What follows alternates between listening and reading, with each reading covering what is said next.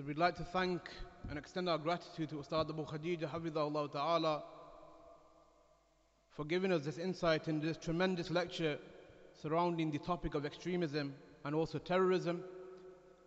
As for now, inshallah ta'ala, we shall open up the floor to questions from any of our attendees. Anybody wishes to ask a question, inshallah ta'ala, you may feel free to wish to, wish to do so. And likewise, you also have the option of submitting your questions to the masjid email info at masjidabihuraira.com, inshallah ta'ala. As for the sources of extremism, then I've already mentioned them.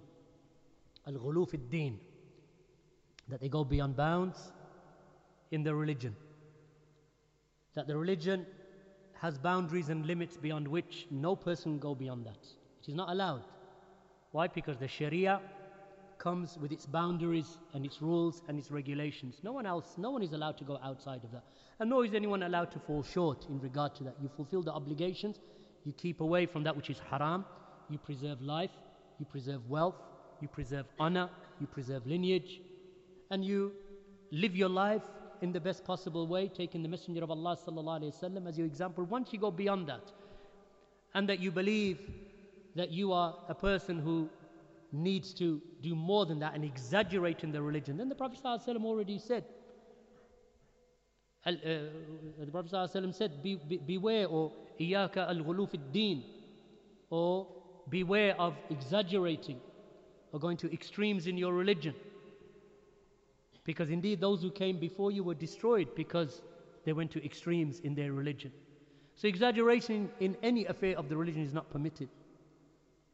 What is the, their reasoning behind it? Then it is all political.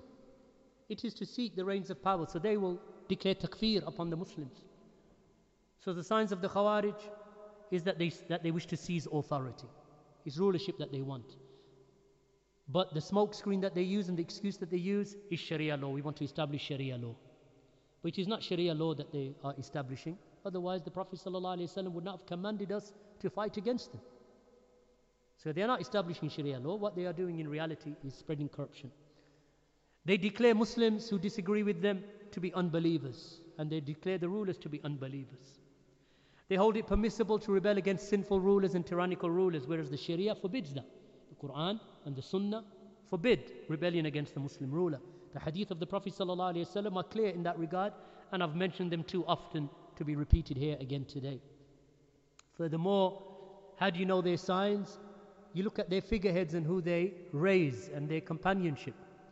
The Khawarij in these times that the ideologues are the likes of Sayyid Qutb, the Egyptian member of the Muslim Brotherhood, Ikhwan al Muslimin, who was executed, I think, in 1965. And likewise, Al Maududi from India. These are all, these are both individuals who propagated this ideology of the Khawarij. And you'll find the Shia doing the same in the writings of Al Khomeini. And in fact, the Khawarij and the Shia are two sides of the same coin. They are both after leadership, after authority, and rebellion and revolution, and they will raise the sword against the Muslim rulers. So, this is why sometimes this term that is sometimes coined as the Islamic revolution, this is a misnomer in Islam. There's no such thing as an Islamic revolution. There's no such thing in Islam. This term doesn't exist in the nomenclature or the language of the Muslims. There's no such term as is, you know, Islamic revolution. This is something that came from the Shia and the Khawarij.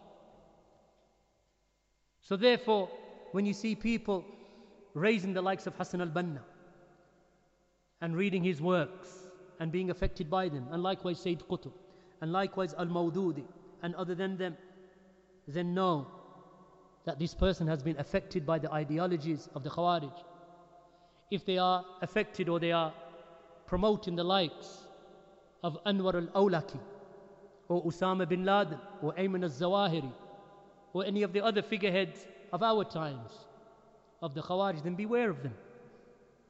If you see a person praising ISIS or Al Qaeda or FIS, which used to be in Algeria, or the GIA, or Islamic Jihad, then know that this person has been affected This person has been affected by the ideology and the doctrines of the Khawarij. You'll find that the Khawarij, or the one who's been affected by them, that he will constantly focus his discussions around the political situation in the Muslim lands. That's all he wants to talk about. Advocating uprisings and revolution in Muslim lands. This is the speech of the Khawarij. He may not recognize himself to be a Khariji, but this is the path that he has taken. When you notice this, right at the very beginning, we can do something about it. There's intervention that we can make and say, whoa, stop.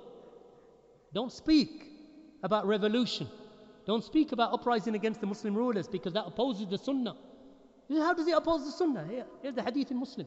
Here's the hadith in Bukhari. Here's the hadith in Abu Dawud. Here's the hadith in Musnad of Ahmed. Here's the statements of the Salaf. Here's the statements of Ali. Here's the statements of Hassan. Here's the statements of Hassan al Basri. Here's the statements of Al Barbahari.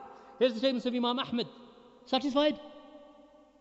Khalas. No speaking against the Muslim rulers. Be patient. Make dua for them. That Allah guides them and say, Alhamdulillah, that Allah did not make you a ruler because you don't know, you could have been even worse than him. And you are just a product of your rulership anyway. Meaning that, or the rulers are a product of the society that is around them. They didn't come from a different planet. They are a product of society. You only have what you deserve. So, righteous rule over the righteous, and tyrants rule over tyrants. When they came to Ali radiallahu anhu, when the fitna began in the time of Ali, and some of the people said to Ali, Ya Ali. And of course, he was the caliph at the time. They said, How come in your time, whilst you are the ruler, there's all this tribulation and calamity? And there was no such problems in the time of Abu Bakr and Umar. He said, Listen to me. In the time of Abu Bakr and Umar, they were ruling over people like me. That's why there was no problem. In my time, I have to rule over people like you. That's why there's a problem. You have what you deserve. So if the rulers are tyrannical, it's because the population deserve them. That's why Allah, Allah's Messenger sallallahu alayhi wasallam said, إِذَا تَبَايَعْتُمْ بِالْعِينَ وَأَخَذْتُمْ بِأَذْنَابِ الْبَقَرِ When you participate or when you partake in interest-based transactions and you hold on to the tails of cattle and you become satisfied with cultivation and you abandon jihad, and we mentioned jihad in the lecture, and you abandon jihad in the path of Allah, sallat Allahu alaykum dhulla, then Allah's humility, humiliation will come upon you. And Allah will not remove His humiliation up until you return back to your deen. Up until you return back to your religion. So, how do we remove the humiliation upon the Muslims? By stabbing people on London Bridge, really? By kidnapping people and beheading them? Really? That's how you stop the humiliation upon the Muslims? So what happened to the hadith? حتى ترجعوا إلى دينكم. that Allah will not remove the humiliation up until you return back to your religion. So returning back to your religion is stabbing people and beheading people and kidnapping people and blowing people up. Imagine what the, what the, what the kafir is thinking. That this man is such a coward. He claims to be a Muslim. What a coward. He picks up a knife and kills a woman. And an unarmed woman at that. What would you think? Would you say that this is a brave man? No, really. Would you say that that is the action of a brave person? A courageous person? What, you buy a kitchen knife and you stab someone who is unarmed? And a woman? And then you say, MashaAllah, brave man. Brave? Show me a man who's more cowardly than that. Men are supposed to protect women, protect societies protect children. This is what this is the role that we're supposed to adopt. So when you see people vehemently criticizing the Muslim rulers, ignorantly declaring them to be apostates and kuffar, and that these rulers does not follow the Sharia law, and that ruler doesn't follow the, sh- know that this person is on the path of the Khawarij. Anyone who, de- anyone who opposes his extremist view, he'll say, ah, you're an apostate. That's why the Khawarij declare the Salafis, they declare us to be unbelievers. They glorify acts of violence at any time they see someone being killed, someone being stabbed, someone, some suicide bomb that has gone off somewhere, wherever it is in the world, you find them rejoicing. These are the five signs of a Khariji. If you see them, either give him da'wah or give him up. One or the other. Give him da'wah so he repents. De radicalize this man or this woman. Because that is a problem when a person is mentioning these points that I've mentioned just now. So beware, barakallahu feekum, and protect your children from that. And alhamdulillah, I think Salafis generally, our children are well versed against, uh, you know, against the radicals and the extremists. Barakallahu feekum. Question, question from the emails. Assalamu alaikum. How do we clarify the, how do we clarify the doubts of the layman who thinks that Saudi Arabia promotes extremism or terrorism? This is how it is portrayed in the media. Even some Muslims have this misconception. Shar'an and aqlan, both by way of the Sharia and by way of the intellect, it doesn't make any sense. Saudi Arabia is one of the foremost victims of terrorism. Bombs have gone off in Dhahran, in Dammam, in Riyadh, across the kingdom since 2000 or 2001 up until now, and it hasn't stopped. Saudi Arabia has a de radicalization program that is possibly the best in the world. Why? Because it's rooted in the textual evidences. The Khariji can't stand up against the Saudi scholars and Saudi scholarship because it is this because it is the knowledge of Quran and Hadith. So it has the best de-radicalization program. Saudi itself has suffered from terrorism and it has convicted its, you know, those found guilty and they are languishing behind bars. So how can a country that promotes terrorism, it's almost like switching on a self-destruction button, would it, is it not? That you, that if a nation that suffers from terrorism promotes terrorism, then how will this nation survive? Because if you speak to any ideologue of terrorism in our times, whether it, be, whether it was Osama bin Laden before he was killed, he declared Saudi Arabia to be an apostate state. Abu Musab al-Zarqawi, Saudi Arabia apostate state. Ayman al-Zawahiri, Saudi Arabia apostate state. Hizb tahrir regard Saudi Arabia, they regard Mecca to be Darul Kufr. Mecca is Darul Kufr and Medina is Darul Kufr in the eyes of Hizb tahrir and al-Muhajirun. So all of these groups, ISIS the same. When ISIS got control of a village in, in uh, Iraq or Syria, I can't remember which, they said, next step is Riyadh, and we're going to take the scholars of Saudi Arabia, we're going to hang them on the streets of Riyadh. So Saudi supports that, does it? How is it possible? Saudi protected its borders from the infiltration of ISIS into its country, and it, and it prevented its citizens from ever leaving the country to join ISIS. That was the policy of Saudi Arabia. Saudi Arabia fighting two battles. When ISIS were active, Saudi Arabia fighting two battles. On the southern, on the southern border, against the Shia, the Houthis, funded by Iran. And on the northern and eastern borders, they were fighting against ISIS, who were trying to infiltrate the borders of Saudi Arabia. Two battles at the same time. That's why I said the Khawarij and the Shia are two sides of the same coin. So, this argument that Saudi Arabia fund terrorism or they're behind terrorism and so on, all of that is a fallacy. I've mentioned to you at least two scholars Sheikh Abdulaziz bin Baz, the former Mufti of the Kingdom of Saudi Arabia and possibly the most well known and the most renowned Salafi scholar of the age. In 1987, 9 11, 2001. 1987, he was asked about Jamaatul Jihad. They said to him, O Sheikh, we seek from you a fatwa. Should we, as Muslims, cooperate with Jamaatul Jihad? Jamaatul Jihad was a terrorist group. He said, I do not allow cooperation with Jamaatul Jihad because they are a group of extremists and people of takfir. He said, Rather, I hold that you should not even give them salam don't even give them the salutation of salam. For indeed, they are the brothers of devils. What year did I say? 1987. Saudi Arabia promotes terrorism. 87.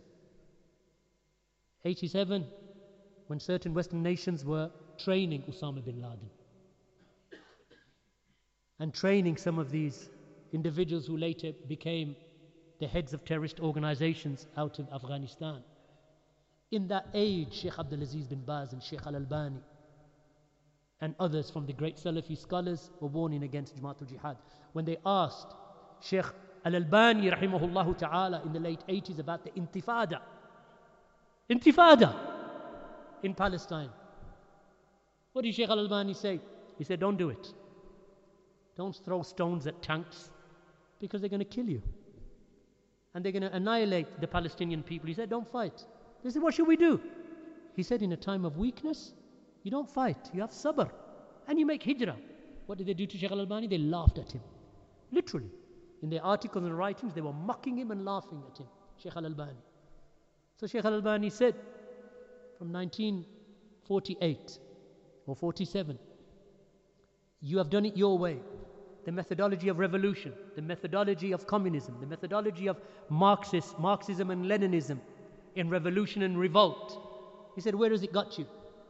Four, four decades have gone by at that stage, or five decades have gone by, and you've achieved nothing by the so called intifada and uprising and bombings and suicide bombings. They are Sheikh Ibn Uthaymeen.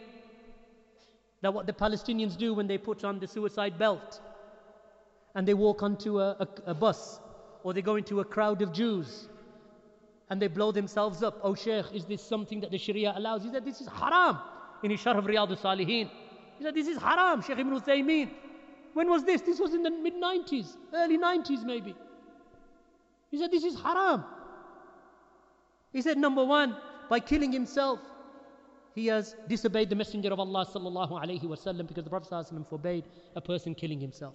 Number two, that when he, he kills himself, he may kill one or two of them, and they will come back and kill dozens of Muslims in retaliation. He said, What have you achieved? No maslaha anyway. You did haram, you killed yourself, haram, you killed others who were not even responsible for anything because they're civilians.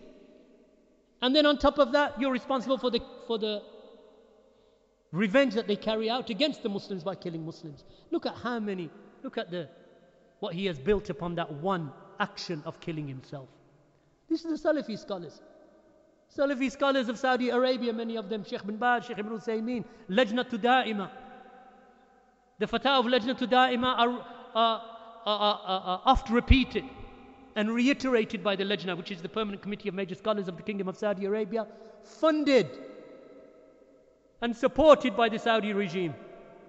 Fatwa after fatwa about the forbiddance of hijacking, forbiddance of beheading, forbiddance of suicide bombing, forbiddance of killing, forbiddance of, uh, of, of carrying out attacks in the West, forbiddance of terrorist cells.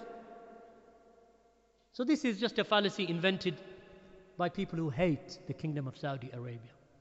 They hate it because this is the most stable Muslim country in the world and they wish to destabilize the Muslim countries. And therefore, they, they, they reach the aim, if they are Khawarij, they reach the aim that Sayyid Qutb sought. And Sayyid Qutb said that all of the Muslim countries, there is no Muslim country, all of them are in a state of Jahiliyyah. The Ummah is Ummah Ghaiba. The Ummah is an absent Ummah. They are all living in a state of Jahiliyyah. He made takfir upon the Ummah. He said the Mu'adhin who calls the Adhan from the minaret is an unbeliever. The Imam who leads the prayer in the masjid uh, is, is an unbeliever. After his death, his followers, they stopped praying Jum'ah.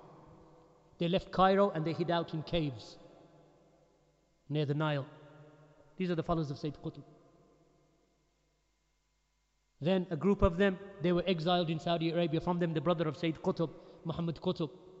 And then they started again in Saudi Arabia, indoctrinating the youth of Saudi from the 1970s onwards.